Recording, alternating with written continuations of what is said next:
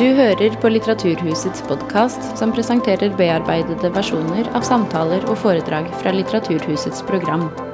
Er du interessert i mer informasjon, kan du gå til litteraturhuset.no for oversikt over alle våre arrangementer.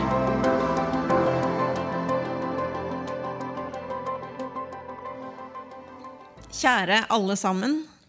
Velkommen til denne kvelden vi har viet til Claudia Rankins diktbok 'Citizen'. En bok som bl.a. har blitt belønnet med National Book Critics Award i USA, og som på kort tid har fått status som en slags moderne klassiker. Mitt navn er Åshild Lappegård Lan, og jeg jobber med det kunstneriske programmet her på Litteraturhuset. Gjennom sju kapitler, i korte prosastykker og bilder, tar Citizen for seg rasisme og rasistiske hendelser som har blitt utøvd mot forfatteren Claudia Rankin og vennene hennes, mot offentlige personer som Serena Williams og mot ofre for politiskyting, som Traven Martin og James Craig Anderson. Som anmelderen i New York Times skriver, ligger mye av styrken i boka nettopp i Rankins bruk av poesien til å avvæpne leseren og omgå våre egne forsvarsmekanismer mot ethvert hint om at vi selv muligens kan være rasistiske. Og når jeg nå sier 'vi' her, så er det et hvitt 'vi'. For mens situasjonene som skildres i boka, oppleves som øyeåpnende, dramatiske nyheter for mange hvite lesere, er det samme velkjente og hverdagslige erfaringer for mange svarte lesere.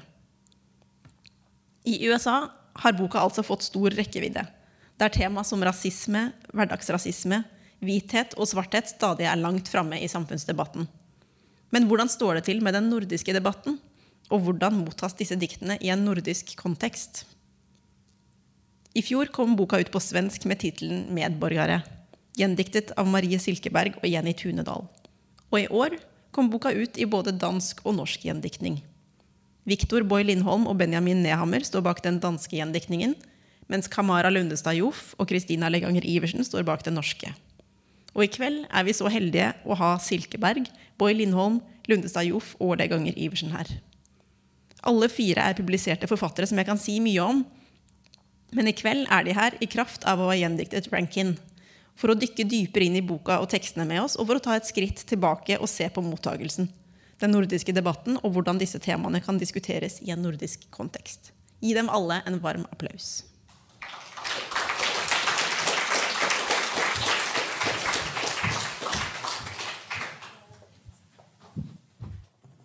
Yes. Velkommen, eh, Marie, Viktor og Kamara. Det er utrolig kjekt å skulle få sitte her med dere i kveld og snakke om denne boken. Vi har, som Åshild har introdusert, mange temaer og spørsmål vi skal komme innom i kveld. Men jeg tenkte vi skulle begynne med å bare få høre hvordan dere møtte denne boken. Og hvordan det ble til at dere, sammen med deres partners in crime, skulle gjendikte denne boken til svensk og dansk. Jeg vet ikke hvem av dere som har lyst til å begynne. Du kanskje, Marie, på enden? Jeg kan begynne. Jeg, eh, det første gang jeg så denne boken, var et skyltfönster i Holland. Og ble veldig tagen av tittelen i samband med eh, bilden. Og var veldig forhekset av den. Sen var jeg, åkte jeg til Iowa i eh, USA og var der noen måneder och Claudia Rankin kom dit. Och eh, det var extremt crowded när hon läste. Och hon hade också en Q&A före läsningen och som jag, jag blev helt tagen av hennes sätt att prata, hennes sätt att svara på frågor. Och eh, sen då på kvällen efter hennes läsning så var jag, mellan läsningarna så började jag kontakta förlag och säga att ni måste ge ut det här. För jag blev liksom, det här måste hända i Sverige den här diskussionen måste komma hit. Men, ehm, och sen skulle, var det också en fest på kvällen och alla sa att hon, hon är trött, hon kommer bara vara där en kvart. Och jag hade bara en fråga i huvudet så jag störtade dit och folk skrattade åt mig. Jag var som en kamikazepilot, sa de. Och eh, frågade henne, och var, jag visste att jag måste fråga henne, kan jag översätta den här boken som en vit människa? Och hon svarade, ja, det kan du, du är poet. Och, då, och jag vet, hade hon sagt, hon kunde ha svarat nej, gör inte det. Det finns andra som du kan be, gör det. Men jag behövde få det svaret från henne för att göra det. Och sen lyckades jag få igenom att ett förlag gav ut. Så var det. Altså, øhm, jeg mødte også øh, jeg mødte også bogen første gang, da jeg var i, i udlandet, da jeg i, i Berlin i 2014, hvor jeg var i gang med at skrive min debutbog øh, Guld, der handler rigtig meget om, øh, eller som er meget interesseret i sådan øh, højredrejning i sådan en europæisk kontekst, og også i sådan, sådan hvid maskulinitet og sådan white supremacy. Og det var sådan nogle af de sådan, temaer, sådan mere sådan, ja, de temaer, jeg var interesseret i, men rent personligt stødte jeg på bogen, fordi, og det er ikke fordi, at, at, at man nødvendigvis skal, skal læse eller øh, oplever den her bog interessant, fordi at man har et eller andet sådan, øh, selvbiografisk forhold til materialet. Øh, men det var tilfældigvis øh, sådan, at øh, på det, min, min daværende og nuværende kæreste er adopteret, Øh, og i Danmark og i Tyskland oplevede vi rigtig mange øh, situationer, øh, som bedst kan betegnes som sådan strukturel hverdagsracisme. Og det er en, en, en ting, som er en, enormt svært at, at beskrive og, og, og, og, også at skrive selv. Øh, jeg har gjort enormt mange øh, forsøg, og sådan er det mit ansvar ligesom, at, at, at skrive det her materiale. Altså sådan er jeg i stand til at gøre det her. Men jeg mødte så den her bog og blev, øh, blev ja, også bjergtaget af, af, af omslaget og hvad den handlede om og titlen. Øh, og blev så altså sådan virkelig genkendt i materialet, selvom det jo naturligvis ikke handler om mig. Øh, men det handler om en situation, som øh, jeg har befundet mig i på begge sider naturligvis, øh, og som en meget nær pårørende, altså som det nærmeste man har, som er, er ens kæreste, har befundet sig i, og så hvor jeg har været den passive beskuer i forhold til de her ting. Øh, og der var det materiale, der findes i, i Citizen, enormt altså vigtigt personligt for mig at få formidlet, fordi jeg tror, at der, der er mange, som det også blev sagt i introduktionen, at der er mange sådan, der er enormt, naturligvis enormt mange blinde vinkler fra sådan en øh, hvid, øh, oveni sådan maskulin, privilegeret position, som gør, at folk ikke ser det, der reelt foregår. Sådan verden reelt øh, hænger sammen, og sådan som verden tager sig ud i Citizen, som er en konkret erfaring, øh, som folk oplever. Og på den måde, der, der var der sådan en nødvendighed for mig at beskæftige mig med den her bog. Og jeg havde den samme tvivl, er jeg i stand til, er det, altså, er det mig, der skal oversætte den her bog? Og det svar vil jo sådan helt naturligt være, nej, det er det formentlig ikke. Øh, men nu er det den opgave, jeg har påtaget mig på en eller anden måde, eller sådan, jeg har i hvert fald jeg har ansvar for den her opgave, jeg har lyst til at gøre det, og der er ikke andre, der gør det, så nu må det være sådan, og så må man ligesom, ligesom stå på mål for alle sin, sin, sin, sin, al sin blindhed, ikke? og så ligesom være, være ansvarlig for den blindhed. Ikke? Det var i hvert fald sådan, jeg kom ind i den bog, og ikke rigtig er kommet ud endnu.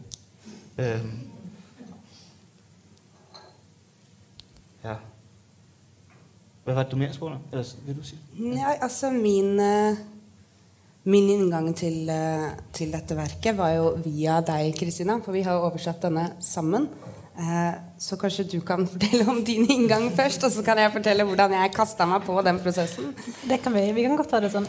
Jeg møtte denne boken før jeg skulle reise til USA. Ett år på et Fulbright stipend mens jeg skrev min avhandling om hvithet og kolonialitet i skandinavisk samtidspoesi, der jeg bl.a. har skrevet om din bok eh, 'Viktor Gull', ja. um, som jeg liker veldig, veldig godt. Men jeg kjøpte denne boken før jeg reiste. tenkte sånn, den må jeg lese, Og så plutselig så skulle jeg reise. Så kjøpte jeg den på nytt når jeg var i USA. Og fulgte også et emne på Berkeley der de diskuterte denne teksten. Det var høsten 2015, og den var over alt fremdeles. Bare, den fortsatte å liksom slå innover eh, det amerikanske publikummet som en sånn stor bølge som bare vokste og vokste i styrke. Um, så sendte jeg mail til min redaktør tror jeg mens jeg var i USA, David på Det Norske Samlaget, som eh, eh, har jobbet med mye med oversettelsesserien. De sier denne boken den må oversettes. Eh, den, den, må dere bare se om dere kan få rettighetene på. Og så så sa han sånn Ja, men eh, kan du gjendikte den, da? Og så tenkte jeg sånn Nei, det kan jeg jo ikke. Men, men noen må jo gjendikte den. Og eh, jeg kan si at jeg kan gjøre det, tenkte jeg, og så må jeg finne noen å samarbeide med. Mm.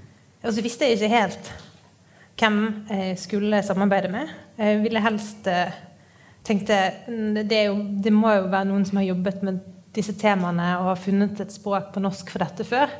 Eh, men hvem skal det være? Og så var jeg nede her på Litteraturhuset eh, på slippfesten til Fett. og der møtte jeg jo deg. Og du fremførte utdrag fra ditt stykke 'Pavlovs tispe', som du har turnert hele Skandinavia med. Eh, og da tenkte jeg Men det er jo hun jeg skal gjendikte denne boken med, men vi har jo aldri snakket med hverandre. Hvordan skal jeg få dette til å skje? Skal du? Ja, og da Det var jo eh, Det er jo når man går liksom rett av scenen etter å ha spilt eh, sin egen forestilling, og det kommer et eller annet sånn sånn energisk vesen opp til deg med sånne høybergensfaktor som bare 'Jeg har en bok du må lese. Jeg har en bok du må lese.' Og jeg bare 'Jo, nei, takk. Jeg er egentlig her for å snakke om mitt eget verk.' Det er veldig hyggelig, men det er sikkert mange fine bøker der ute. Eh, så, eh, så sa Kristina bare 'Nei, men jeg skal sende deg Kjenner du til liksom Rankins Citizen?' Fordi eh, dere snakker litt om det samme. Og da husker jeg at jeg først jeg ble litt sånn Nei, men mitt er mitt. Altså det jeg jobber med, er mitt. Eh, jeg vet ikke hva du tror jeg refererer til, men jeg refererer til mitt eget. Eh, men så eh, inviterte du meg på lunsj. Så ga du meg boka. Så spiste vi lunsj og snakket om boka. Så tok jeg den med meg til København eh, for å jobbe. Og leste den på flyet på veien til København. Måtte gå på toalettet på flyet fordi jeg begynte å gråte så hardt midt i boka. Og det var så veldig ubehagelig å sitte sånn på setet i midten mellom to store menn og sitte og for de ble så opptatt om jeg hadde det bra eller ikke. Og da er det så vanskelig å si kunst. Ja. Eh, så jeg eh, gikk på toalettet på Norwegian og gråt litt. Dro til København, leste boka videre og var helt eh, trollbundet av den.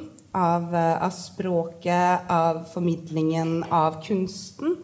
Eh, og så var jeg ekstremt takknemlig, for fordi min forestilling Pavlos Tispe, som er liksom et selvbiografisk verk om hvordan rasisme påvirker kroppen i Skandinavia, eh, som jeg ble ferdig å skrive en måned etter at denne boka kom ut i USA. Eh, så jeg tror nok det jeg var mest takknemlig for, var at jeg ikke hadde lest denne boka før jeg hadde skrevet mitt eget verk, for da tror jeg jeg hadde gått inn i en ganske hardbarka plagiat, rett og slett. Fordi jeg måtte bare legge meg flat og si at det jeg har prøvd å si, med min kunst sier hun så sinnssykt presist i sitt eget. Og da sa vi at vi skulle gjøre dette sammen. Eh, og da hadde vi jo bare møttes en og en halv gang. Og så kom du til eh, Stockholm når jeg spilte forestillingen min på Stockholm Stadsteater. Og så delte vi køyeseng. Eh, og var eh, fremmede mennesker som delte bitte, en bitte liten leilighet i Stockholm og satt og gjendikta på kveldene og spiste mat sammen. Så det var vel sånn jeg møtte boka via deg, og en veldig åpenhet og ærlighet hos deg hvor du sa at dette har jeg lyst til å gjøre. Jeg har ikke lyst til å gjøre det alene, og jeg trenger noen som vet hvordan dette kjennes ut på norsk, sånn at vi vet hvordan vi forteller det norske publikummet om hva de opplever i USA. Og så har vi etter beste evne prøvd å, å videreformidle det. Vi skal snakke mer om hvordan vi alle har jobbet, og hvordan dette har påvirket vår egen skriving. Men nå etter at vi har liksom, fått høre litt om alles møter med denne boken, så tenkte vi må snakke mer om, om, boken. Og det jeg tenkte vi kunne ha som inngang til å snakke mer om denne boken, om de temaene den tar opp, om den formen den har, eh, og en rekke andre aspekter, kan være rett og slett å se en liten video. For dette eh, verket, kimen til dette verket, um, er et videoverk som Claudia Rankine laget sammen med sin ektemann John Lucas eh, om orkanen Katrina. De satt og så på eh, reportasjene, nyhetsreportasjene. Så hvordan de svarte eh, i eh, New Orleans ble omtalt og ble fremstilt. Han samlet bilder. Hun skrev dikt der hun inkorporerte mange av utsagnene fra nyhetsreporterne, folk som ble intervjuet. Og det vokste derfra til å bli denne boken. Den videoen fra Hurricane Katrina skulle jeg gjerne ha vist eh, her i kveld, men den ligger ikke tilgjengelig på Internett. Så istedenfor skal vi se en annen video. Det er en rekke situasjonsvideoer som de heter, som de har laget sammen, som heter Stop and Frisk. Den varer noen minutter, men den gir eh, oss en god mulighet til å snakke om denne boken, og alle dere et godt inntrykk av hvilke språk som er i denne boken, og på hvilken måte den jobber med visualitet.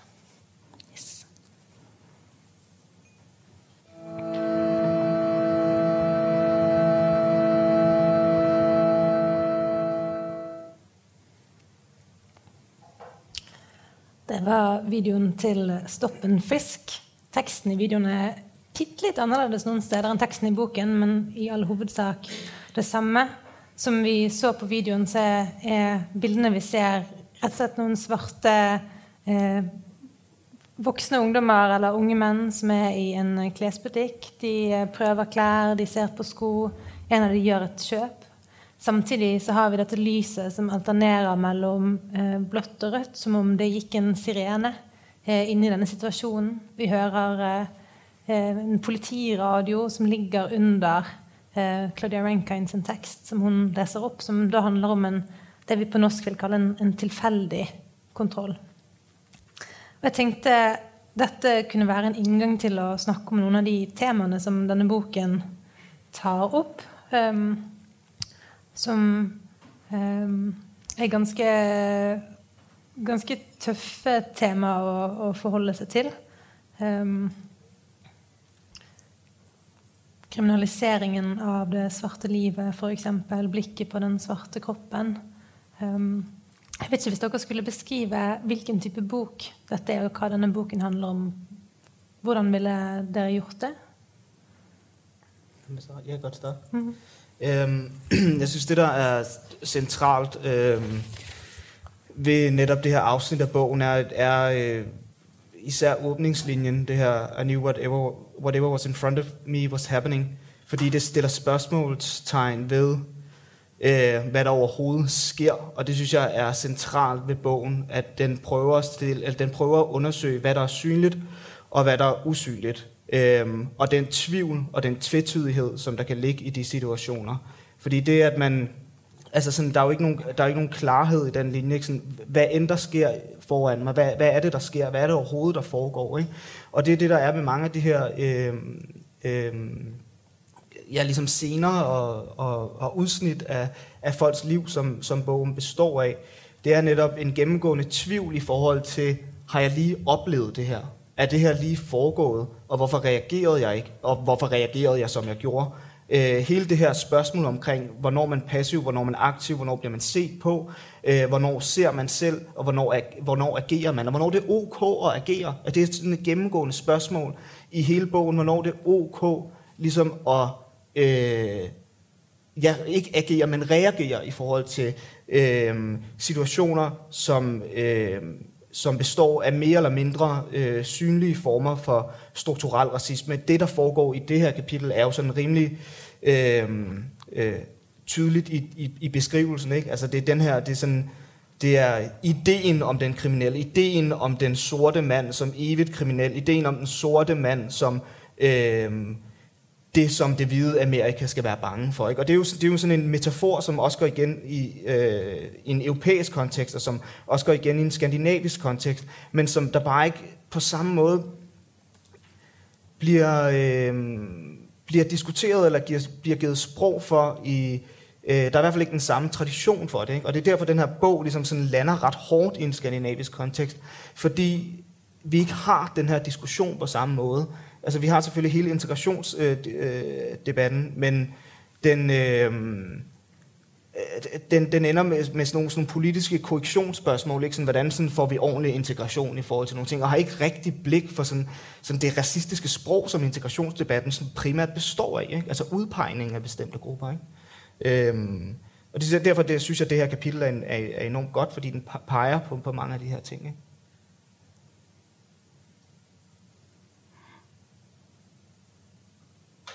Ja. Det jeg også tror den boka her, hvis jeg skulle beskrevet den som jeg syns ble sagt ganske godt i introduksjonen, er at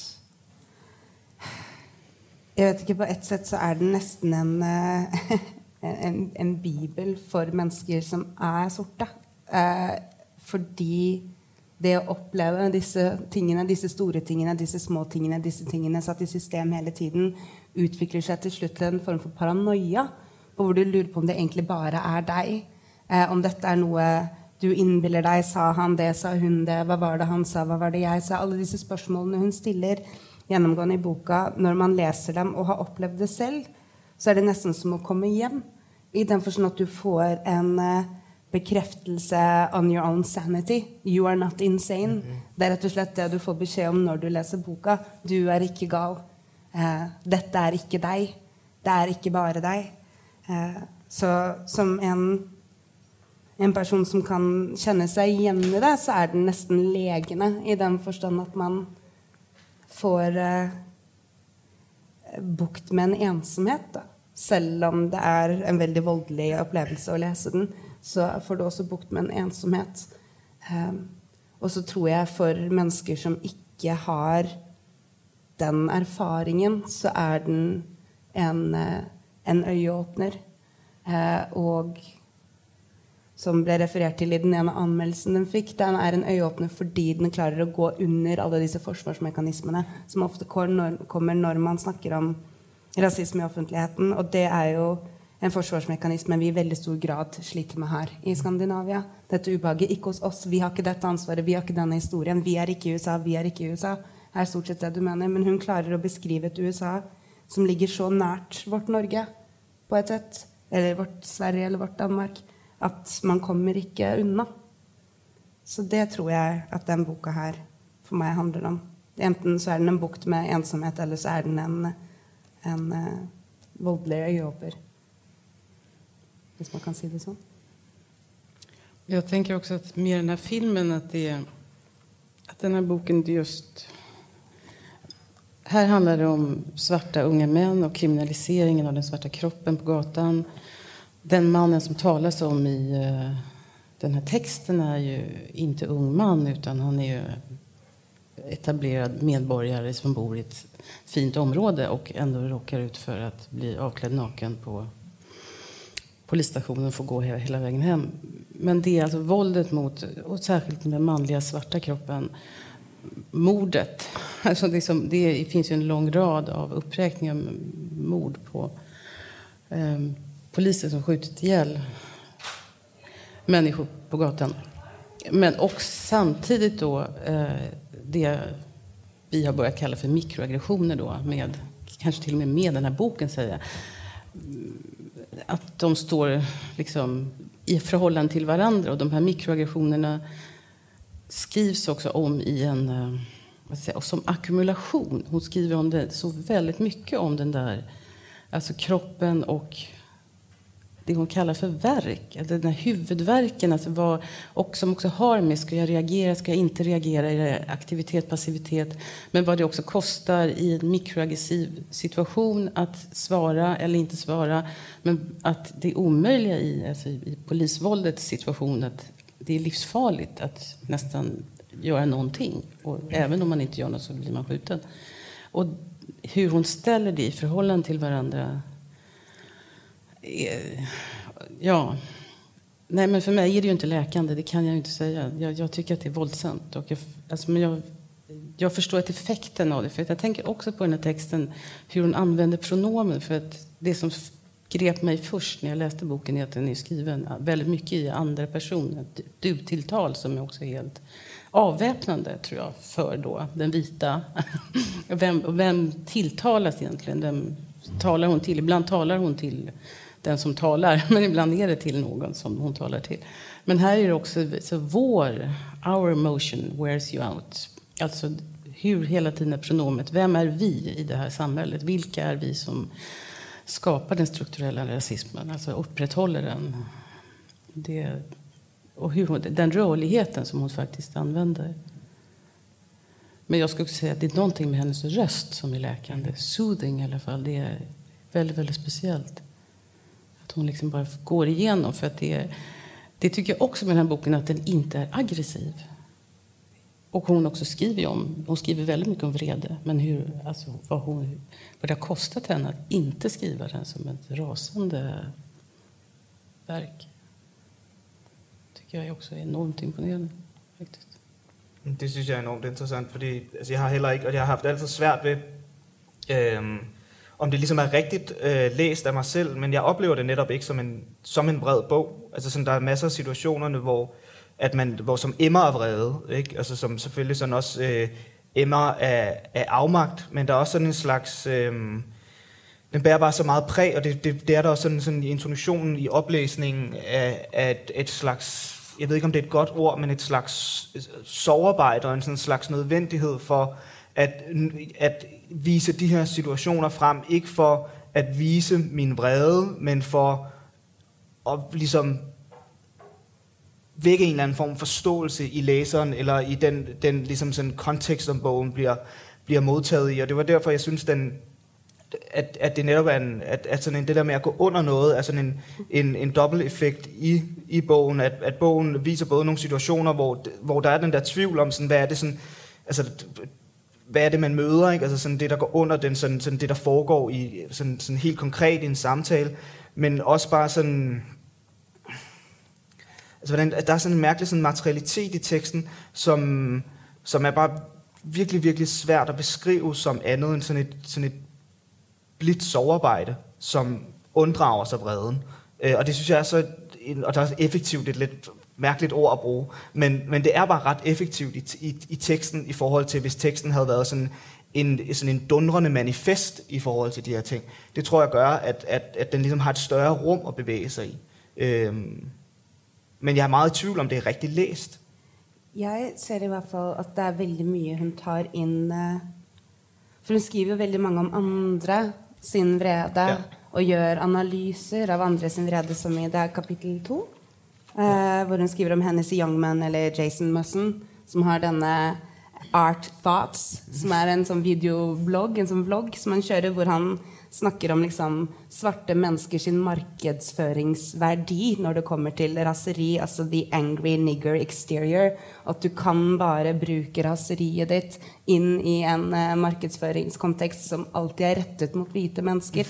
At uh, raseriet ditt har ingen funksjon uh, uten at når den blir lest opp mot hvitheten, fordi du får ikke lov til å eie raseriet ditt selv. Og jeg syns hun har så mange små hint. også Derfor hun skriver veldig mye om, om Serena Williams sitt raseri. Eh, eller hvordan hun blir lest som rasende, hvordan kroppen hennes blir lest eh, som eh, en amistadblomme, nesten. Eh, som gjør at eh, alle referanser til raseri eller manglende raseri utover i boka, eller det å unngå raseriet, leser jeg veldig i en sånn klar sånn Jeg er, kan Hva skal jeg si det? At jeg leser det som at hun hele tiden refererer til det som at hvis jeg går lenger enn nå, så får jeg dette angry nigger mhm. exterior mm -hmm. til deg. Og det er en veldig effektiv måte å hele tiden adressere seg til. Så jeg leser et kjemperaseri i den. Med, så hver gang, hver gang hun begrenser seg, så leser jeg et raseri i den begrensningen. Fordi hun begrenser seg ikke for sin del, hun begrenser seg for den hvite leseren sin del. Og det syns jeg hun er så presis på hele verden. Så jeg leser det som en veldig sint bok, men en smart bok. I den forstand at hun så tydelig konfronterer med at det er ingen plass for kroppen min å være sint. Heller ikke i et poetisk verk hvor jeg skal utforske sinne. Fordi det er ikke dem det handler bare om hvem jeg skriver til, og hvordan jeg blir lest. Og så mye blir vi lest allerede. For det er en bok som virkelig tar opp det, den risikoen for den svarte kroppen når den blir sint, til å bli utdefinert, til å bli redusert til en, en, også en helt urimelig kropp. F.eks. i dette Sevina-essayet. Jeg tror dere er inne på noe viktig det, når du sier det, at det, at det sinnet er på en måte noe det mm, skrivende jeget som gjemmer seg hele tiden i denne boken, ikke kan tillate seg en annen ting som jeg tenker er viktig, som, som du eh, også tok opp, Viktor, uh, og Marie, nettopp dette duet. Um, for det er også flere tekster her som handler om eh, om jeget. Kan, hvorfor, men hvorfor kan ikke, hvorfor kan ikke denne, denne, som skriver, bruke et jeg? Det er ikke konsekvent. Mm. Altså det, utenom i siste teksten. Utenom i siste teksten, ja. For da gjør hun det. Da gjør hun det. Og hva, hva har skjedd da? Eller hva er det med dette jeget? som gjør det så vanskelig å bruke. Men hun anvender jo ordet vapenvila mot slutet. Mm. Ja, liksom, jag tänkte också att den här texten om Zidane, den är väldigt arg. Där är Baldwin-citatet ju en enorm liksom. Och alltså, där att varje svart människa drömmer om att krossa den vita skallen för att äntligen få liksom uttrycka sin vilja. Det är en väldigt, väldigt stark text den ligger väldigt bra där. Men jag tror, det kan jag fel i, men alltså för att vapenvila är ett väldigt, och jag inte, det vet inte jag, men jag undrar om hon skulle skriva samma ord idag. Men, men jag tror, Baldwin använde det också, ordet vapenvila. Och ett och för att hon skriver att för att kunna andas så måste, man komma fram, måste du komma fram till en typ av vapenvila. Och sen så, men när Jenny Tunedal och jag vi översatte den här tillsammans, vi diskuterade väldigt mycket den sista texten hur det kändes att den kom där. Hur, alltså, om det är en... Alltså, vad, vad gör den med boken? Är det en, för hon skriver, jag menar, jag kan inte sluta den här boken och så kommer en scen där hon spelar ska åka och spela tennis. Och så. Men hon pratar om med sin man och det finns någon slags väldigt... Det, det som du säger, du är inte färdig med Jag är inte heller färdig med boken och att arbeta med den och vad det har betytt för mig att göra den. Och, den, eh, och den, det hela slutar med att han frågar, för att hon ska försöka parkera och så kommer en kvinna och ser henne och så tar, för, åker hon bara ifrån henne. För att hon ser henne sitta där och var en svart kvinna som försöker parkera sin bil.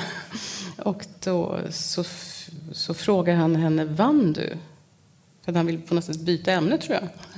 Och hon svarar, ehm, det var inte en match, det var en lektion. Och det, alltså, hur ska man ens förstå det? Alltså, det är väldigt hårt egentligen. Och det går inte an att vinna? Nej, och att bli satt på plats på det sättet. Eller liksom, det var... Ja. Men hon anvender jaget där i alla fall.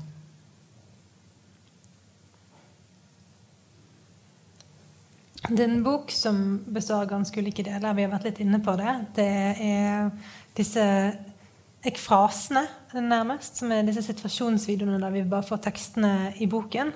Det er bl.a. dette Serena-essayet som du snakker om, Kamara, som er et essay som handler om Serena Williams og de ulike erfaringene Serena har hatt på tennisbanen med rasisme. Den har en rekke av disse posadiktene prosadiktene som tar opp i seg ulike anekdotiske historier. Og noen mer lyriske tekster. Men det er også en bok som har undertittelen 'An American Lyric'. Eh, som den liksom annonserer veldig tydelig på forsiden. Jeg vet ikke med dere, men, men det er et sånn jeg har fått spørsmål om hva betyr egentlig den tittelen. Jeg lurte på om, om dere liksom har tenkt på det, og hva dere har tenkt om den undertittelen eller den sjangerangivelsen den har fått. det. Hva, hva, vil det si at dette er en American lyric, eller hva, hva tenker dere at det betyr for denne boken? Altså, jeg tror, da vi oversatte den, der gikk vi øhm, Altså først, hvordan, altså, der var det mange sånn, hvordan skal vi oversette det her overhovedet? Ikke? Altså, vi var også ude i sådan en amerikansk sang, og sådan, om der ligesom var noget, sådan noget, noget mere sådan, øh, billedtalt i det. Ikke? Altså om det ligesom var en god løsning på det, det var det overhovedet ikke. Men øh, det er jo, hvad det er. Øhm, men for, for os, der, der, der virker det, der spiller det meget med på, øhm, på titlen Citizen, ikke? Altså, at der er ligesom, vi har så valgt at kalde vores statsborgere, øh, det kan vi komme ind på, på, på senere, ikke? men altså sådan, at der er ligesom sådan, at vil spille med, ikke? altså som i medborger, spille med på en, en, en tradition, altså sådan, at man ikke, øh, at man ikke som sort digtende nødvendigvis skulle være adskilt fra en generel amerikansk lyrisk, tradition, som der er jo en stor tradition for i USA, ligesom at, og, og redigere på den måde, og, og, og, og naturligvis på en eller anden måde har der, har der været den tradition, fordi der har været en sådan øh, masse af forfattere, der er blevet overset på baggrund af deres farve, så derfor har der været et stort arbejde på ligesom at løfte, øh, løfte de her mennesker øh, ud af, altså sådan at gøre dem sebare, ikke? ligesom sådan bogen også handler om. Ikke? Så for mig har der ligget sådan en, en pointe i at gerne vil skrive sig, skrive sig ind i en tradition, øh, Øhm, og ligesom at være med, ikke? Altså om det er rigtigt øh, læst, det er jo sådan en, og det er sådan en, en gennemgående tvivl ved den her bog, ikke? Altså sådan, læser øh, jeg er rigtigt, når jeg læser den. Ikke? Og det, det er jo en, en god tvivl at have, fordi det for mit vedkommende er det bogens pointe. Ikke? Altså sådan, bær den tvivl med dig, øh, og bær den gerne med ud i, øh, i verden. Ikke? Øh, øh, men jeg synes, at det er jo ligesom også en serie, ikke? fordi at der er også øh, den Don't Let Me Be Lonely fra 2004, som også hedder det, øh, som, som, spil, som også undersøger nogle af de, arme, de samme temaer omkring... Øh, race og tværmedialitet, og på det tidspunkt øh, de, de begyndende krige i Mellemøsten, og det ansvar, man havde som, som demokratisk borger øh, i, et, øh, i, et, i et krigsførende øh, USA. Øhm, så det er jo også sådan, det er sådan, også sådan en, øh, for mit vedkommende et spørgsmål om civilisationskritik, hvis det ikke bliver et for stort ord, at, sådan, at den her sådan amerikanske lyrik, at nu har jeg skrevet, nu, nu påbegynder jeg den her serie, der undersøger de her forskellige øh, temaer, som man som amerikansk borger bør, bør forholde sig til. Ikke? Øhm, ja. Og som amerikaner, ikke som afroamerikaner. Ja, ja. For det er også det som ja, ja, ja, er med ja, klart. at man alltid setter, når man beskriver eh, eh svarte medborgere da. I USA så er de afroamerikanere, uh -huh. mens resten er amerikanere. Mm. Som også jeg tenker kommer veldig tydelig når den hele tiden an American lyric. At det er bare It's not an Afro-American lyric, it's an American lyric. Dette er alle vår gjenfortellelse. At denne historien eier vi alle i USA. Som, som jeg syns er eh, deilig insisterende. Ja, det hun også gjort noget, altså det gør hun jo også ud af i interviews. Mm. Altså sådan, der er, altså, øh, hvor hun bliver interviewet på et tidspunkt, og jeg kan ikke lige huske, hvor det er, men hvor der ligesom bliver spurgt til, hvad bogen handler om, og sådan, og, og, og, og, og bogen ligesom handler om, om det fælles ansvar. Ja, selvfølgelig som hvid oplever du ikke det her, men dit ansvar er ligesom, øh, og, øh, altså, at du står i et etisk forhold til den anden, så derfor så vedrører den her situation naturligvis også dig. Øh, altså sådan, at, at sådan, forbundet, altså den der klassisk, eller ikke klassisk, men sådan lidt klichéfyldt idé efterhånden om, sådan at man er forbundet i et netværk, ikke? Øh, og det, det er i det netværk, at man ligesom er etisk ansvarlig, ikke? Øh, og, og, og det handler bogen jo også meget om, at, at netop, at det vedrører os alle, ikke? Øh, ja. Interessant eh, nettopp også at han vender seg mot hvite som reagerer på ulike måter. Jeg leste også et intervju at uh, det har skjedd ganske mange ganger at det har kommet bort sånne eh, litt eh, middelaldrende og litt eldre hvite menn til eh, Rankine og sagt sånn 'Å, jeg har lest boken din. Hva kan jeg gjøre for å hjelpe deg?' Eh, så man ser en sånn underlig, en underlig måte å ta imot en sånn bok og kanskje ville, ville lege den man kanskje ser som et offer, heller enn å ta sin del av ansvaret. da. Men, men Victor, du, eh, du, snakket om hvordan dere hadde diskutert, og det bringer meg videre liksom, til den neste bolken jeg tenkte vi skulle snakke om, nemlig hvordan vi har jobbet med å gjendikte denne boken. Den første tingen jeg liksom, ville høre litt mer om fra, fra, dere, for vi har alle sammen jobbet som par når vi har gjendikta denne boken. Vi har vært to danske, to svenske, to norske. Det hørtes dette ut som en vits. um, oversettere. Men hvordan, du og Jenny, hvordan fant dere hverandre? Hvordan har dere jobbet? Nei, men det Jenny har, had, har lest Rankin lenger enn jeg. Jeg hadde jo den her store uppenbarelsen med den her boken. Og det er mange som du sier at Don't Let Me Be Lonely er en større bok for dem, men for meg, jeg hevder at Citizen er den største. Men jeg visste det, så vi, og vi kjenner hverandre innan.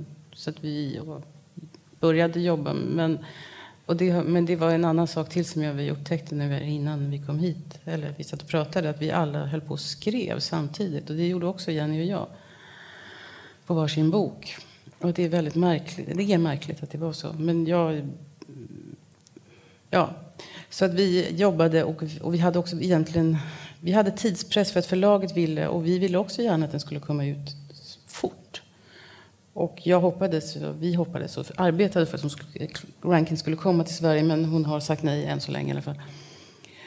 Men eh, vi arbetade så att vi tog eh, olika delar. Vi delade upp den. Och sen så... Eh, av, ja, för att vi inte befann oss på samma ställe. Vi hade inte en kojsäng till exempel. Så vi, men vi, så vi tog olika delar och möttes då och då för att liksom diskutera men det, jag måste säga vi hade, det var nog ett väldigt alltså, våldsamt arbete. Jag, för att boken på något sätt slog mig. Och vi är också då två vita kvinnor. Och vi hade liksom, jag ändå har varit väldigt befunnit oss länge i en feministisk diskussion och frågade oss själva liksom, vad skulle vi ha tyckt om män hade översatt eh, kvinnliga klassiker. Vad hade vi sagt? Vi bara sa att vi har sagt det suger. och eh, vi ändå fortsatte med att tänka att vi skulle göra det. Men med en ständigt växande och bearbetad och obearbetad eh, tvivel. Och, eh, men jag har också upptäckt att alltså, rasism är, det det är något extremt jävligt med rasism. Men det är, alltså rasism är också någonting som handlar om projektion väldigt mycket. Projektion är alltså man projicerar på den svarta människan alltid som ont i den vita människan till exempel. Och det arbetar hon ju också mycket med, alltså det visuella. Eh, men det var också att vita människor håller på att projicera. Du är mer rasistisk än jag, eller du är rasistisk på det sättet att det liksom att det hela tiden, det är inte jag, det är inte jag. Och, den, och det var enormt viktigt att vara två, och att inte, så att man var tvungen att konfronteras och kanske också två vänner så att man var, liksom, kunde inte säga att du har fel och jag har rätt. Att det var bara... Och, och också orka gå ut i de områdena där, där de här... Alltså där, för att det, det är, är man också, arbetar man med språket och språkets våld och ska översätta n-ordet då till exempel som vi har valt att inte skriva ut utan skriva asterixer.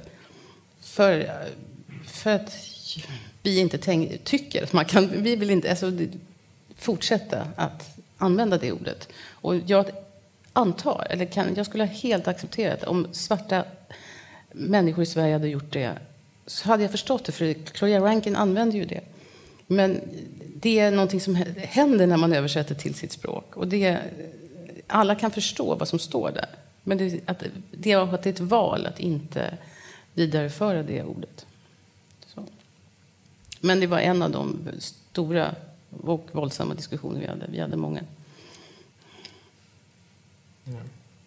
Men altså, altså jeg, jeg tror, det er mange af de samme grunde. Altså, jeg, jeg var, altså det, det er, for det første så er det den første bog, jeg nogensinde har oversat, hvilket er, altså må jeg i bagklogskabens lys øh, sige, er en ret dårlig idé at, at så give sig i kast med, med den her bog. Altså, det, det er jo ikke fordi, at der...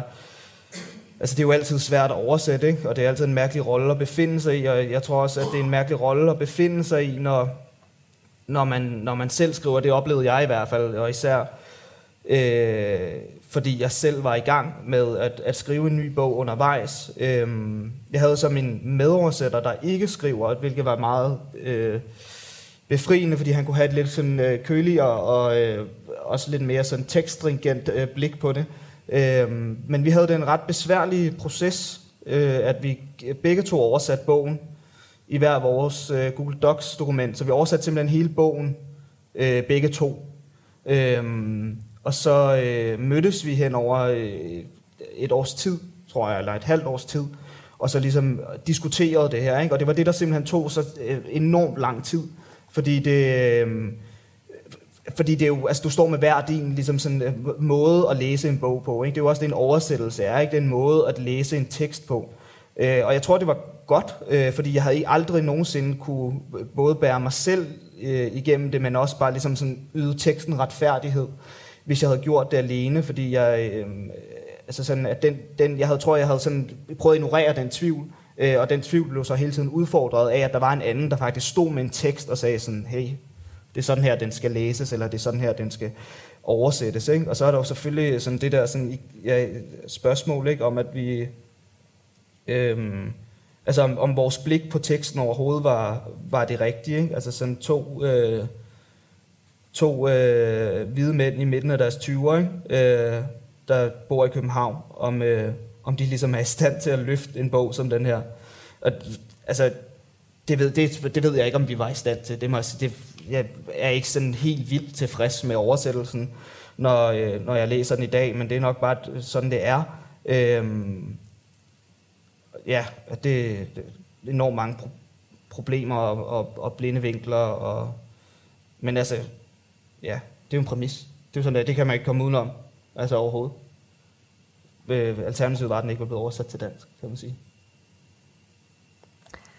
Jeg lurte på om vi skulle lese litt fra den uh, første teksten i kapittel tre, uh, som er en ganske kort tekst. Jeg tenkte vi kan, uh, vi kan få høre det to avsnitt. Vi kan få høre litt på alle språk, og så kan vi bruke det til å snakke om noen av de forskjellige valgene vi har tatt. For her kommer det fram noen valg. Tenkte Vi kan bare ta det i den rekkefølgen vi sitter. Så tar jeg først på engelsk, og så får vi norsk, dansk og svensk. Yes. You are rushing to meet a friend in a distant neighborhood of Santa Monica. This friend says, as you walk toward her, You are late, you nappy headed hoe. What did you say? You ask, though you have heard every word. This person has never before referred to you like this in your presence, never before code switched in this manner. What did you just say? She doesn't, perhaps physically cannot, repeat what she has just said. Du skynder deg for å møte en venn i et avsideliggende nabolag i Santa Monica.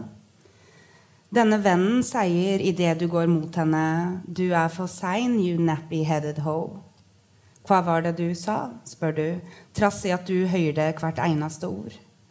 Denne personen har aldri omtalt deg slik i ditt nærvær, har aldri før kodebytt på denne måten. Hva var det du sa? Hun gjentar det ikke. Det er kanskje fysisk umulig for henne å gjenta det hun nett sa. Du skynder deg for å nå et møte med en venn i et nabolag langt vekk i Santa Monica.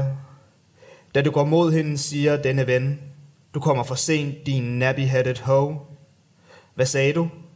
Spørger du, selvom du hører det hvert ord.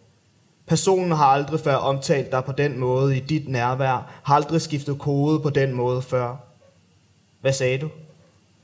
Hun gentager ikke, og måske ikke fysisk i stand til at gentage, hvad hun lige har sagt.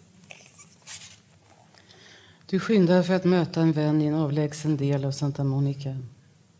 Medan du går mot henne sier denne venn, du er sen blattehora. Vad sa du? spør du fast du hørt varje ord. Denne mennesken har aldri tidligere kalt deg noe liknande i din närvaro. Aldri bytt nivå på det settet. Vad sa du? Hon upprepar inte, kan kanskje ikke rent fysiskt, det hun nyss sagt. Maybe the content of a statement is irrelevant and she only means to signal the stereotype of black people time by employing what she perceives to be black people language.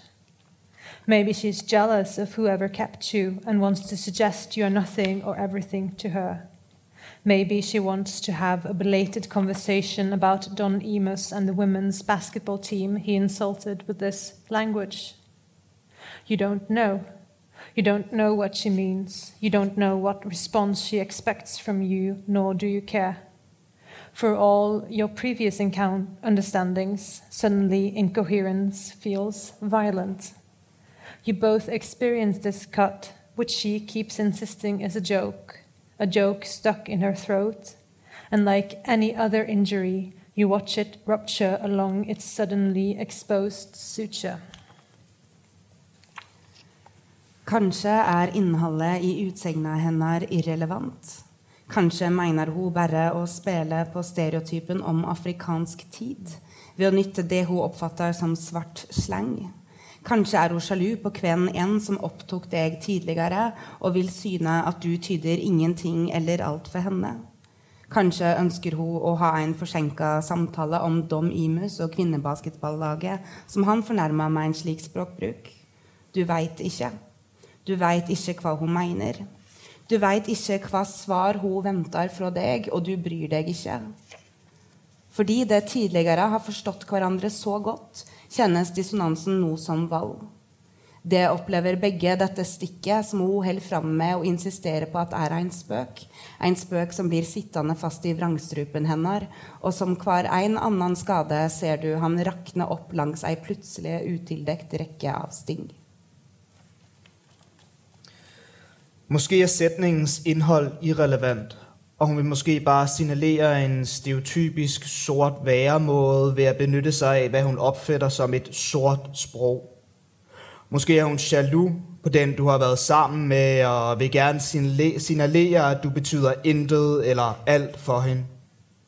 Måske vil hun gerne have en forsinket samtale om Don Emmes og det kvindebasket hold, han fornærmede med netop den slags sprog.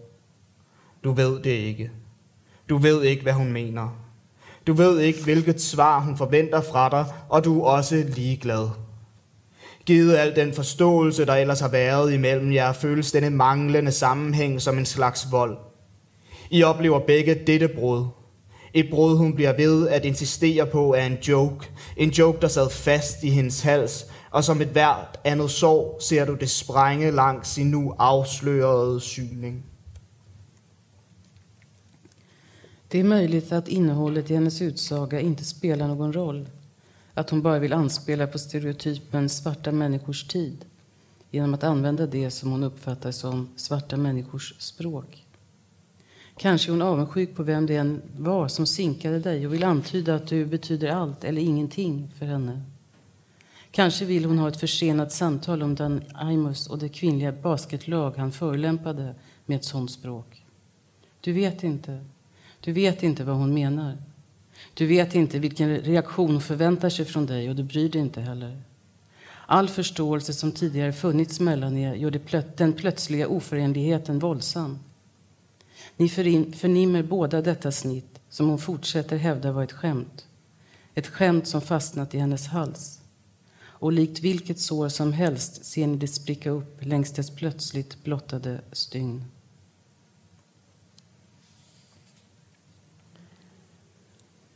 Dette er en av de tekstene som på mange måter kanskje tjener til å illustrere noen av de valgene en må gjøre når man skal gjendikte eh, en sånn type amerikansk tekst, der det er mange slenguttrykk, eh, og der det er mange eh, helt spesifikke racial slurs som er blitt brukt i en amerikansk kontekst, som har en historie. Og så skal man prøve å ta det over i en norsk eller svensk eller dansk språk drakt. Og i dette tilfellet så er det f.eks. denne frasen 'you nappy-headed ho', eh, som man da må finne ut hva man skal gjøre med. Og det vet jeg at vi alle sammen har diskutert, og vi har landet på to ulike løsninger. Men jeg tenkte kanskje dere ville fortelle litt om, om hvordan dere har møtt den type utfordringer, og diskutert det dere imellom, og hvilke liksom, alternativer som sto foran dere. Men jag och Jenny, vi pratade och jag vill också säga att det, det är också ett val genom hela boken, alltså att använda vad ska man säga, språk, det performativa i språket eller det eh, icke-performativa då, som kanske också har med raseri och synliggörande att göra. Så det där att den hela tiden spelar mellan att öka eller dämpa. Och att det är som att man nästan kan läsa, alltså, och nästan uppställningen och prosadikten, att man nästan kan glida över det våldsamma scenen. Mm. Och att det är som att det är ett val hela tiden, att hur mycket ska man liksom göra språket så performativt? Och, och alltså hate speech, hatspråk, ska det liksom skrivas och, och ska man understryka det? Och det här att inte översätta nappy-headed hoe är, tänkte vi, ett sätt att göra det mindre våldsamt i en svensk kontext. Att skriva blattehora, det är, eh, hårt. Och att bara skriva hora är så hårt. Och även om det är, alltså nappy-headed är ju, det finns inte någon, vad jag vet, vi har verkligen undersökt saken, det finns ingen sånt alltså, rasistisk anspelning på hår lika mycket i, i Sverige. Vi pratade om det, du sa att det finns i Norge, men jag har inte stött på det. Men jag kände att det var väldigt viktigt det här med håret. Att det, var liksom, det hade varit, och jag menar, nu är den också den här texten med en bild av liksom, från basketlaget. Och när Claudia Rankin berättar, man kan höra henne också på Youtube när hon pratar om bilderna i texten. Men där, det står plötsligt bara ett R här.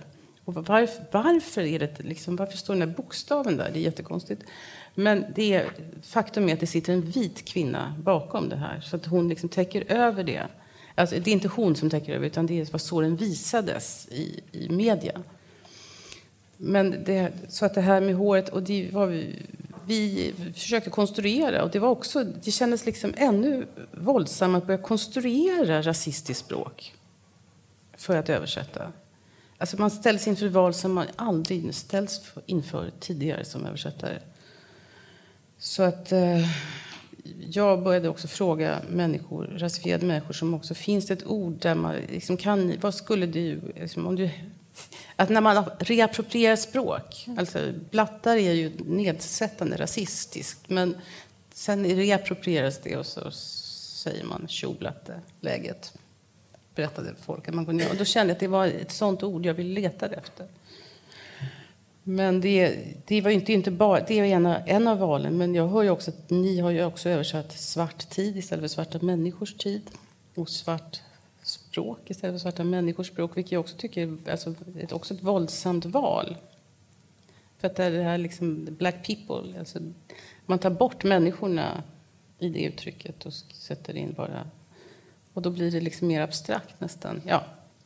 Det är också för att kroppen hela tiden är på spel i de här texterna. Därför i alla fall har vi valt att ta kvar det. Det är intressant, för vi diskuterade också eh, Nappy-headed Homie-kamera og også Black People's Time, for det har i den norske gjendiktningen blitt afrikansk tid. Mm. Uh, du ja. Jeg tror i hvert fall med You Nappy Headed Ho så lette vi lenge etter. For det som man bruker både på svensk og dansk og norsk når man kritiserer mennesker som har hårtyp som jeg har, er å sammenligne det med kjønnshår. At det er liksom det vi alle kjenner fra oppveksten hvis du er oppvokst med eh, sorte krøller i Skandinavia, er denne kjønnshårsammenligningen. Eh, men som ikke funker i den dette forsøket på vennskapelig eh, humor eller påpetting eller hva enn denne venninnen prøver å gjøre i den relasjonen. Så vi var jo innom det, og så kan vi jo bruke slik vi reelt bruker de nedsettende begrepene. Så prøvde vi å lage vårt eget. Du er for sein, de krusehåra hore. Eh, men det ble møtt også med en del humor. Altså den derre krusehåra hore. Ha-ha-ha. Som vi tenkte, men det er ikke humoren vi leter etter her. Eh, og vi hadde jo en en, en fordel si, eller en ulempe å komme an på hva man skal se på det. Som dere ikke hadde at deres bøker hadde kommet, Selv om vi satt med denne i et drøyt år, mm. så kom jo deres bøker underveis. Plutselig var den danske der. Da hadde vi kommet langt. Da hadde vi bearbeidet teksten allerede en gang, og så kom den danske. Og vi bare faen. Faen, skal vi titte Nei, hva, hva har de? Vi må bare se. Har de, er det blattehora, eller er det nappien? Nei, vi må bare se. Og da så vi at dere hadde gjort det valget, og det svenske. Så vi satt jo veldig mye og diskuterte frem og tilbake på fins det type begreper på norsk som blattehora. Og det gjør det jo, men de er så generelle som blatte også er på svensk, uh, til innvandring. Altså til mennesker med en annen ikke-hvit uh, altså en ikke-hvit hudfarge. Men den er ikke svart. Mm. Det er ikke denne spesifikke svarte opplevelsen av dette håret mm. som vi følte at da formidlet det, rett og slett. Og når vi sier sort menneskers tid i Norge, så er det bare veldig vi bruker den nedsettende holdningen, det nedsettende begrepet afrikansk tid som eh, avfeining eller som humor veldig, veldig mye. Så den var bare direkte gjenkjennbar i en norsk kontekst. For det er når folk kommer forsinka på jobb, så slår folk spøken 'afrikansk tid', eller? Som er en veldig sånn Jeg vet ikke hva du ilegger i meg og min kropp ved å påstå at tiden min er fra et annet kontinent enn din tid. Eh, som vi tenkte var direkte overførbart, rett og slett. Så, mm. så, de gangene der det altså skjønner veldig godt den, eh, den, ambisjonen som du og Jenny prater om, om å liksom finne, den, finne den gode svenske. Jeg tror Hvis vi hadde funnet den gode norske for, for Neppi Headed Ho Ja, vi hadde krusåra hore stående i to måneder fordi jeg insisterte på den. jo, nei, Kristina, nå har jeg tenkt på det. Det er en god idé. Det er en god idé. Og så gikk vi bort fra teksten, kom tilbake til den et halvt år etterpå, åpnet og bare Nei, det går ikke. Det går ikke. Ja. Mm. Men altså, det er det samme. Altså, det er jo, vi havde også i vores... Øh, i vores dokument havde vi øh, krølhåret kælling stående i rigtig lang tid, mm. som ligesom har den, altså, og det er jo sådan totalt meningsforladt, og øh, trækker det fuldstændig ud af kontekst, og det er det, der, at, at sådan, som jo ligesom var vores problem hele tiden, sådan, hvor langt må vi trække sproget, øh, eller sådan den, de konkrete situationer ud i deres sproglige kontekst, øh, og, og der var vi nok... Øh, der har vi i hvert fald øh, holdt os tæt på originalen de, de fleste tidspunkter, fordi vi var bange for mm. ligesom at begynde at pege på nogle ting, som ikke, øh, som teksten måske kunne være interesseret i, men som man ikke ved, om teksten er interesseret i. Ikke? Øh, så, sådan, jeg, så jeg prøvede at være eller vi prøvede det meste af tiden ligesom at se, sådan, hvis der ikke er noget godt alternativ, så må vi insistere på det, der ligesom står i teksten, og så må det komme til, for der er jo der er en, en anmelder i, i Danmark, der ligesom mener, at den, der er mange anglificeringer i, og der er mange sådan, øh, engelske udtryk, som man ligesom skulle have brugt tid på at, at finde alternativer til. Og sådan, det, det er jo det, vi har gjort. Vi har prøvet at finde, vi har brugt tid på at finde alternativer, og vi har ikke ment, altså vi har jo truffet det valg, at der ikke var et godt alternativ. Ikke? Mm. Øhm. Nej.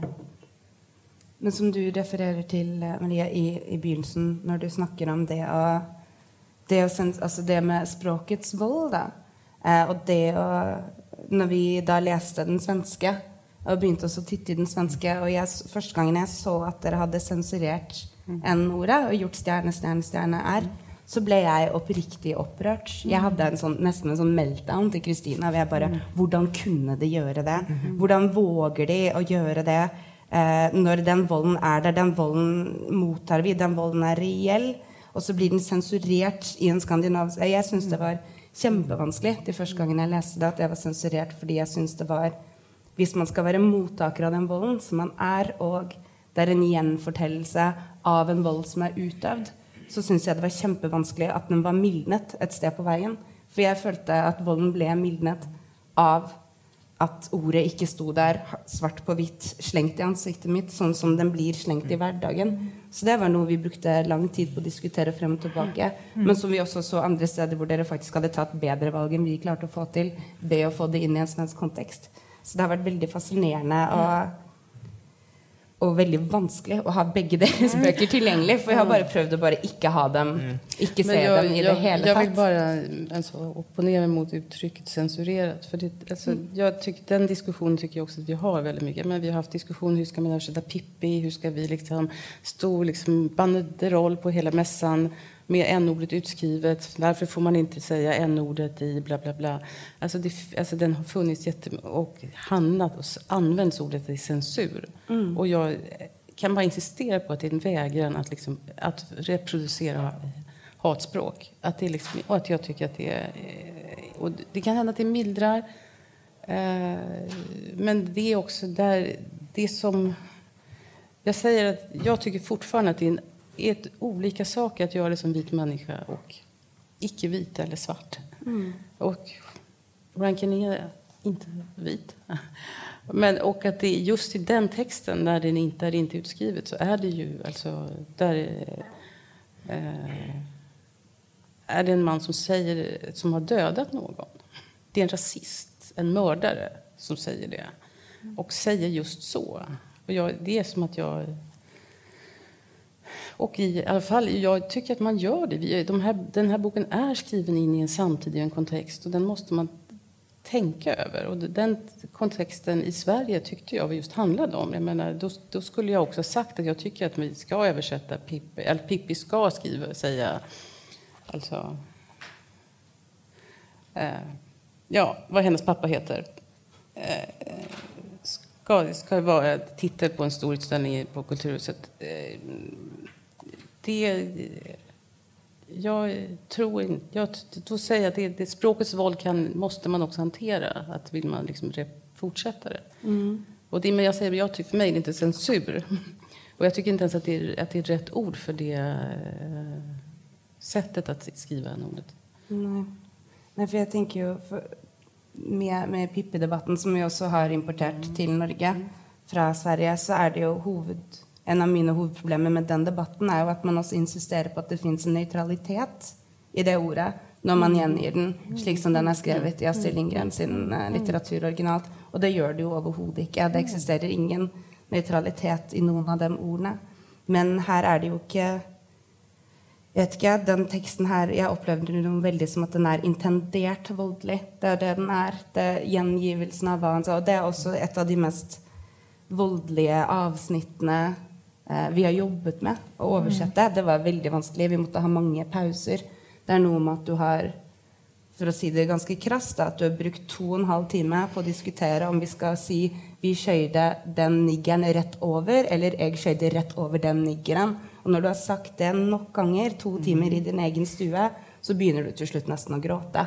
Og vi har spilt Backstreet Boys og hørt på ABBA og hatt dance breaks og gått oss en tur og kommet tilbake til hvordan skal setningsstrukturen være.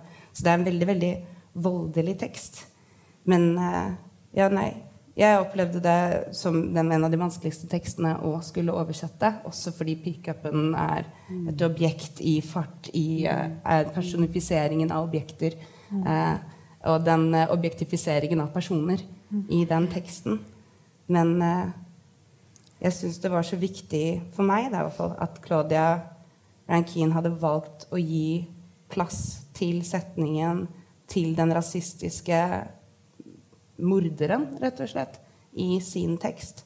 At jeg, den, den gikk vi ganske mange runder til. For det er en av de få gangene hvor hun gir, gir noen andre den plassen for å vise en brutalitet som hun ikke går så At hun viser de andre perspektivene mer i resten av boken, men der velger hun å fokusere på utøveren i større grad enn på den indre prosessen til mottakeren. Så det, den diskuterte vi mye. Det er fra en tekst for de som ikke har lest boken, der det er en eh, tenåring, hvit tenåringsgutt eh, som har kjørt over en eh, svart mann som heter James Craig Anderson. Eh, så det er blitt eh, filmet. Eh, så de har rett og slett lydsporet av hva han sier når han har gjort denne udåden. Da.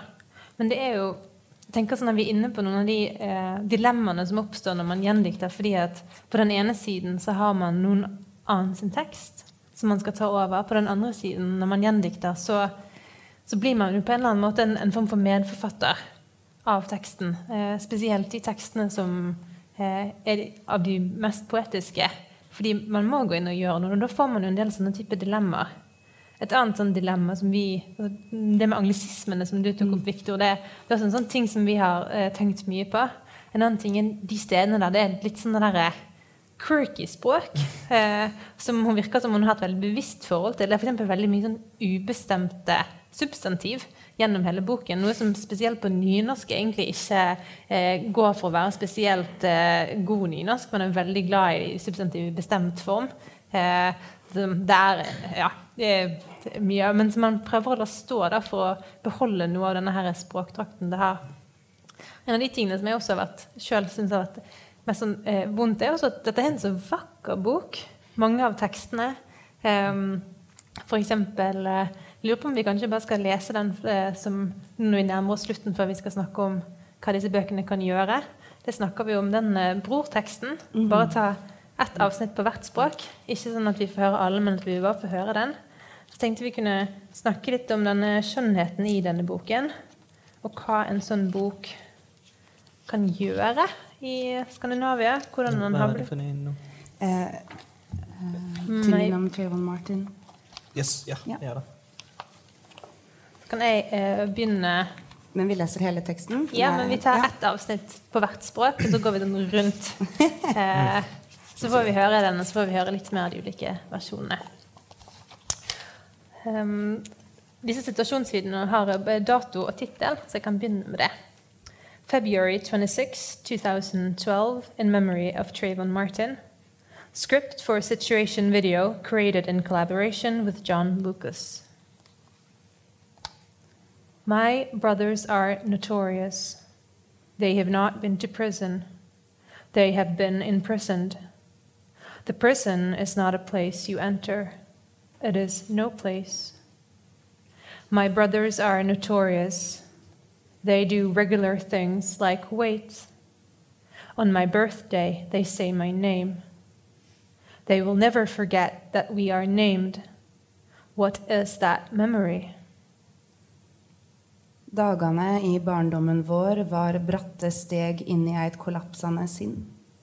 Det så ut som vi redda oss sjølve, blei redda. Så er det disse dagene hver dag i våre voksne liv. De vil aldri glemme hvordan vi kom oss gjennom det, disse brødrene, hver bror, bror min, kjære bror, mine kjæreste brød, kjære hjerte. Jeres hjerter er knuste. Dette er ikke nogen hemmelighed, selvom der finnes hemmeligheder. Og indtil videre forstår jeg ikke, hvordan min egen sorg er blevet forvandlet til mine brødres hjerter. Mine brødres hjerter er knuste. Hvis jeg kendte til nogen anden måde at leve på, ville jeg kalde på en bror. Jeg ville høre mig selv sige, min bror, kære bror, mine kære brødre, kære hjerte. På tungspetsen är en ton som följer på en annan, en annan väg, en annan gryning, där den rosa himlen är det blodsprängda i sönderslagen, i sömnlös, i sorgsen, i sanslös. Shh. De åren av före mig och mina bröder, åren av överfart, plantage, migration, av Jim Crow-segregation, av fattigdom, innerstäder, rasprofilering, av en av tre, dubbla jobb, boy, hey boy, vart och ett en förbrytelse ackumuleras till timmarna inuti våra liv där vi alla hänger snärjda med repet inuti oss, trädet inuti oss. Dess rötter våra lemmar, en genomskuren strupe. Och när vi öppnar vår mun för att tala blomning och blomning kommer ingen plats ut. Bror, kära bror, det slags blå. Himlen är bröders tystnad under alla dagar tills jag ringer. If I called, I'd say goodbye before I broke the goodbye. I say goodbye before anyone can hang up. Don't hang up. My brother hangs up, though he is there. I keep talking. The talk keeps him there. The sky is blue, kind of blue. The day is hot. Is it cold? Are you cold? It does get cool. Is it cool? Are you cool? Bror min blir fullenda av himmelen. Himmelen er stille hans. Etter hvert, sier han, regner det. Det auser ned, det regner, det slutta å regne. Det auser ned, han vil ikke legge på. Han er der, han er der, men han har lagt på sjøl om han er der. Farvel, sier jeg. Jeg bryter farvelet. Jeg sier farvel innan noen kan legge på, ikke legge på. Vent med meg. Vent med meg, sjøl om ventinga kanskje er avskjeden.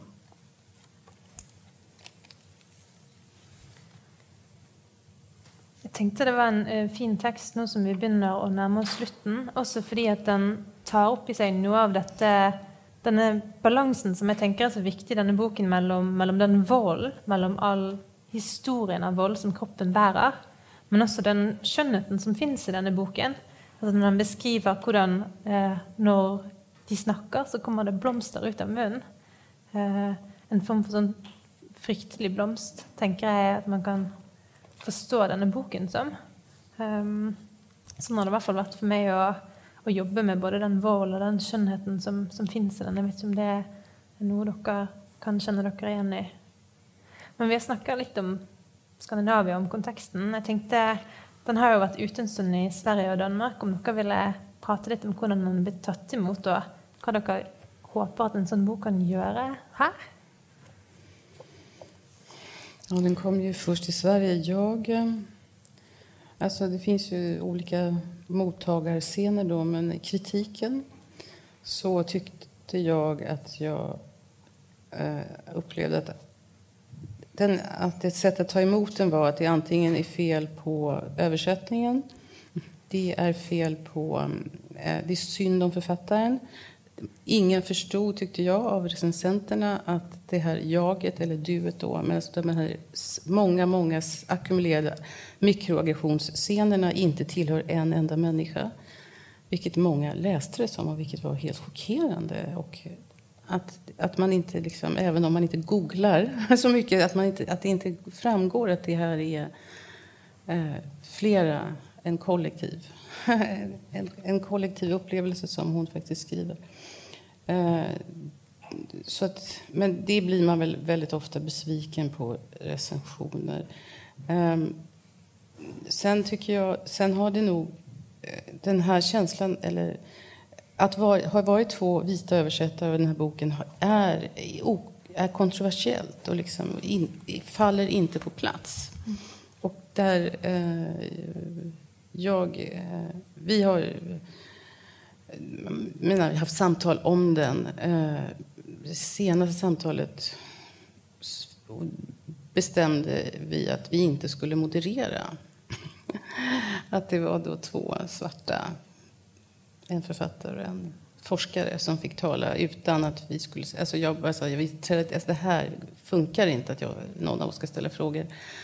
Men det var en fantastisk upplevelse för att det var ett, en plats mitt i Stockholm som det nästan bara brukar vara vita människor. Jag har aldrig varit med om att det var så mycket icke-vita, rasifierade, inte bara svarta. Men, eh, och, det var, och de hade ett samtal som var... För att det, alltså, skönheten i den boken handlar också om dess intimitet som är så väldigt svår att sätta ord på. Men, eh, och det, intimitet i deras samtal var, det var fantastiskt. Och, men att sitta där som vit människa och också för att vad ska man, man, man pratar om safe spaces. På något sätt var det safe space just då och tala om kropp, alltså kroppen, att vara en svart kropp i Stockholm, att röra sig, gå in i ett varuhus och omedelbart bli liksom, eh, eh, få säkerhetsvakternas blickar på sig och hela tiden känna vad har, jag i mina fickor egentligen? Har jag liksom stulit något? I alla fall flera sådana berättelser. Och den här alltså fysiska hotet och sårbarheten, för mig var det som att jag kände den själv det var något väldigt, väldigt märkligt och skönt att få den vänd på. Och jag tyckte det var enormt generöst av dem att liksom tala på det sättet. Så att, jag, ska säga att jag tycker att den har öppnat sådana rum och sådana samtal. Men jag tycker inte att den har liksom blivit eh, tokhyllad eller liksom eh, älskad till döds för det. Alltså den, den är kontroversiell, och det kanske den måste vara. Altså, øhm, receptionen af den i Danmark har været sådan... Øhm, altså, den har fået rigtig gode anmeldelser, men det har også været sådan, det har også igen været sådan nogle anmeldelser, der er gået på... Øhm, altså, altså sådan, har, har egentlig misforstået stoffet lidt, altså og ikke været opmærksom på, øh, på, på stemmens øh, ligesom funktion i teksten, og så ligesom, det er en god bog, og vi giver den øh, gode anmeldelser, og så peger på, på de der øh, sproglige fejl. Ikke? Så sådan en, og det er jo, hvad det er med anmeldelser, ikke? at det er sådan lidt ute, ute, utilfredsstillende, fordi det, det, den, den her bog kræver mere reception end, end, øh, end, end en halvanden sides anmeldelse i et, i et dagblad. Øh, hvad der egentlig har været mellem os anmeldere, fordi at... Den blev ligesom anmeldt, eller den blev, der blev oversat, uh, Don't Let Me Be Lonely blev oversat samtidig på, på, uh, på forlaget og udkom samme dag. Uh, så det vil sige, at vi har faktisk tre oversættere, der har beskæftiget os med hendes værk samtidig. Og vi har selvfølgelig hver vores uh, forståelse af værket. Øh, og vi, vi er simpelthen blevet uvenner så mange gange over de her øh, forståelse, øh, altså sådan den, den, ikke den rigtige læsning, men hvordan den her, altså vores forhold til teksten, fordi der er, man får et intimt forhold til den her bog, fordi den er så voldsom, så hvis man går ind i den, så føler man ikke, selvfølgelig ikke ejerskab over teksten, men man bliver, jeg bliver, altså vi blev i hvert fald alle tre meget engageret i den, og vi lavede sådan et, øh, et, øh, et radiointerview til Danmarks Radio, hvor vi altså, bagefter simpelthen blev øh, rygende uvenner, fordi vi simpelthen ikke... Øh, altså vi mente simpelthen, at vi alle sammen tog fejl i forhold til, og ikke ligesom tog ansvar over for teksten. Ikke? Øhm, og, og, og det viser bare tekstens voldsomhed og den måde, den påvirker folk, og jeg tror, du har, har, har meget, meget ret i forhold til, at den er, den er for voldsom til ligesom at, at eller det er også irriterende at sige, men den har i hvert fald ikke slået nogen døre op. Altså det har den virkelig ikke i Danmark. Altså det er en bog, som, som, som burde få bare meget mere plads, fordi den... Øh, fordi, som du siger, det er en klog bog, ikke? det er en klog stemme, der er i den.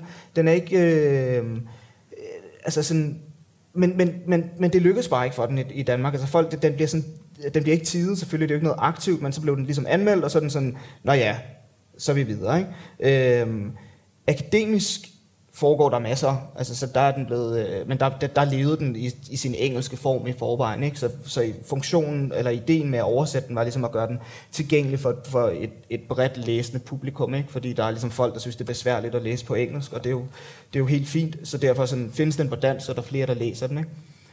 Øhm, det er bare ikke lige lykkedes endnu. Så nu ser vi. Øhm, det kan være, det sker. Øhm, den store diskussion venter vi stadig på. Mm. Men det der er gode i forhold til alle mulige ting. Ja.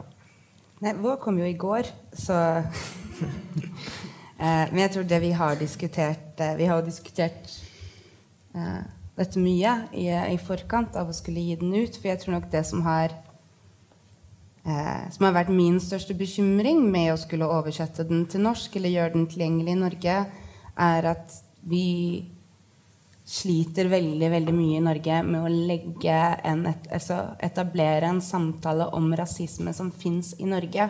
Og alltid når vi snakker om rasisme, så kommer man med amerikansk forskning, britisk forskning, britiske-amerikanske eksempler som gjør at den norske offentligheten kan avfeie det som et amerikansk problem, et britisk problem, et fransk problem, et svensk problem, eh, men ikke et norsk et.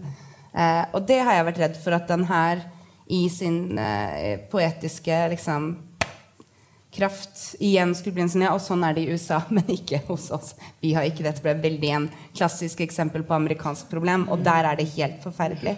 Eh, så vi har jo slitt med hvordan man skal liksom eh, hvordan man skal få den norske offentligheten til å forstå at det dere leser her, kan dere lese inn i en norsk offentlighet.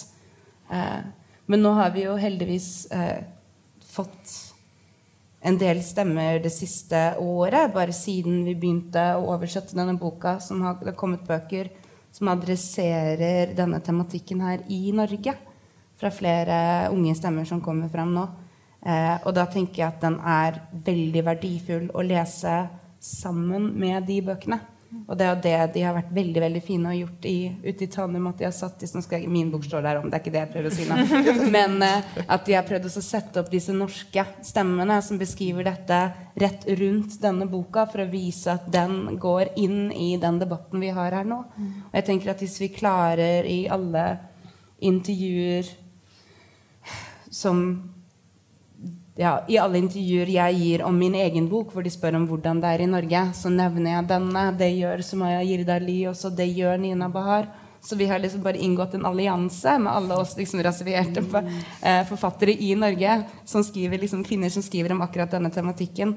At hver gang vi blir spurt om våre egne bøker, så skal vi slenge denne på bordet for å si at denne er en nøyaktig beskrivelse av den norske tilstanden også.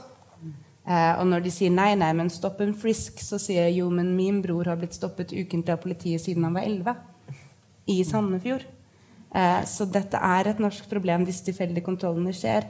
Så jeg tror at for å få denne relevant i det norske samfunnet, så må vi for hvert eksempel som kommer i denne boka, gi et nordisk eksempel i møte med en leser for å si dette er også din struktur. Litt sånn opp i ansiktet.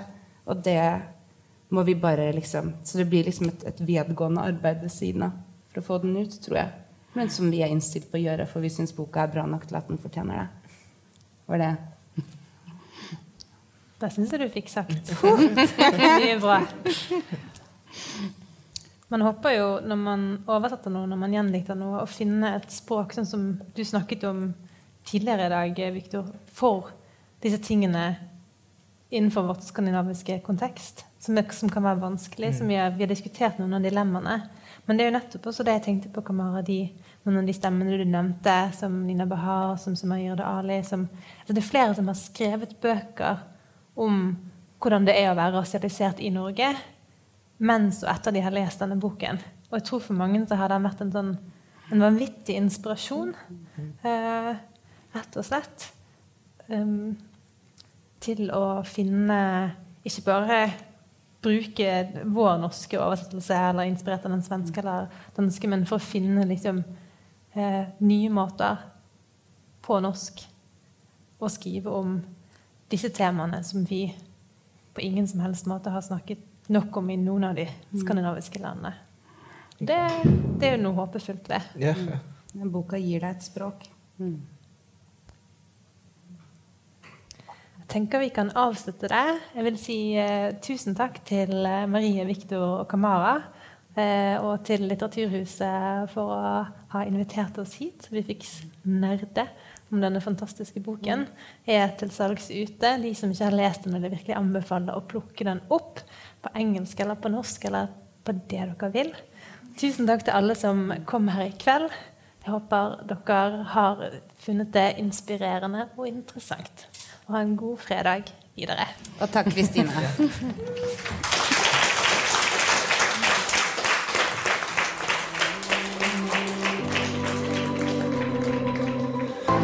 Du har hørt på Litteraturhusets podkast, som presenterer bearbeidede versjoner av samtaler og foredrag fra Litteraturhusets program.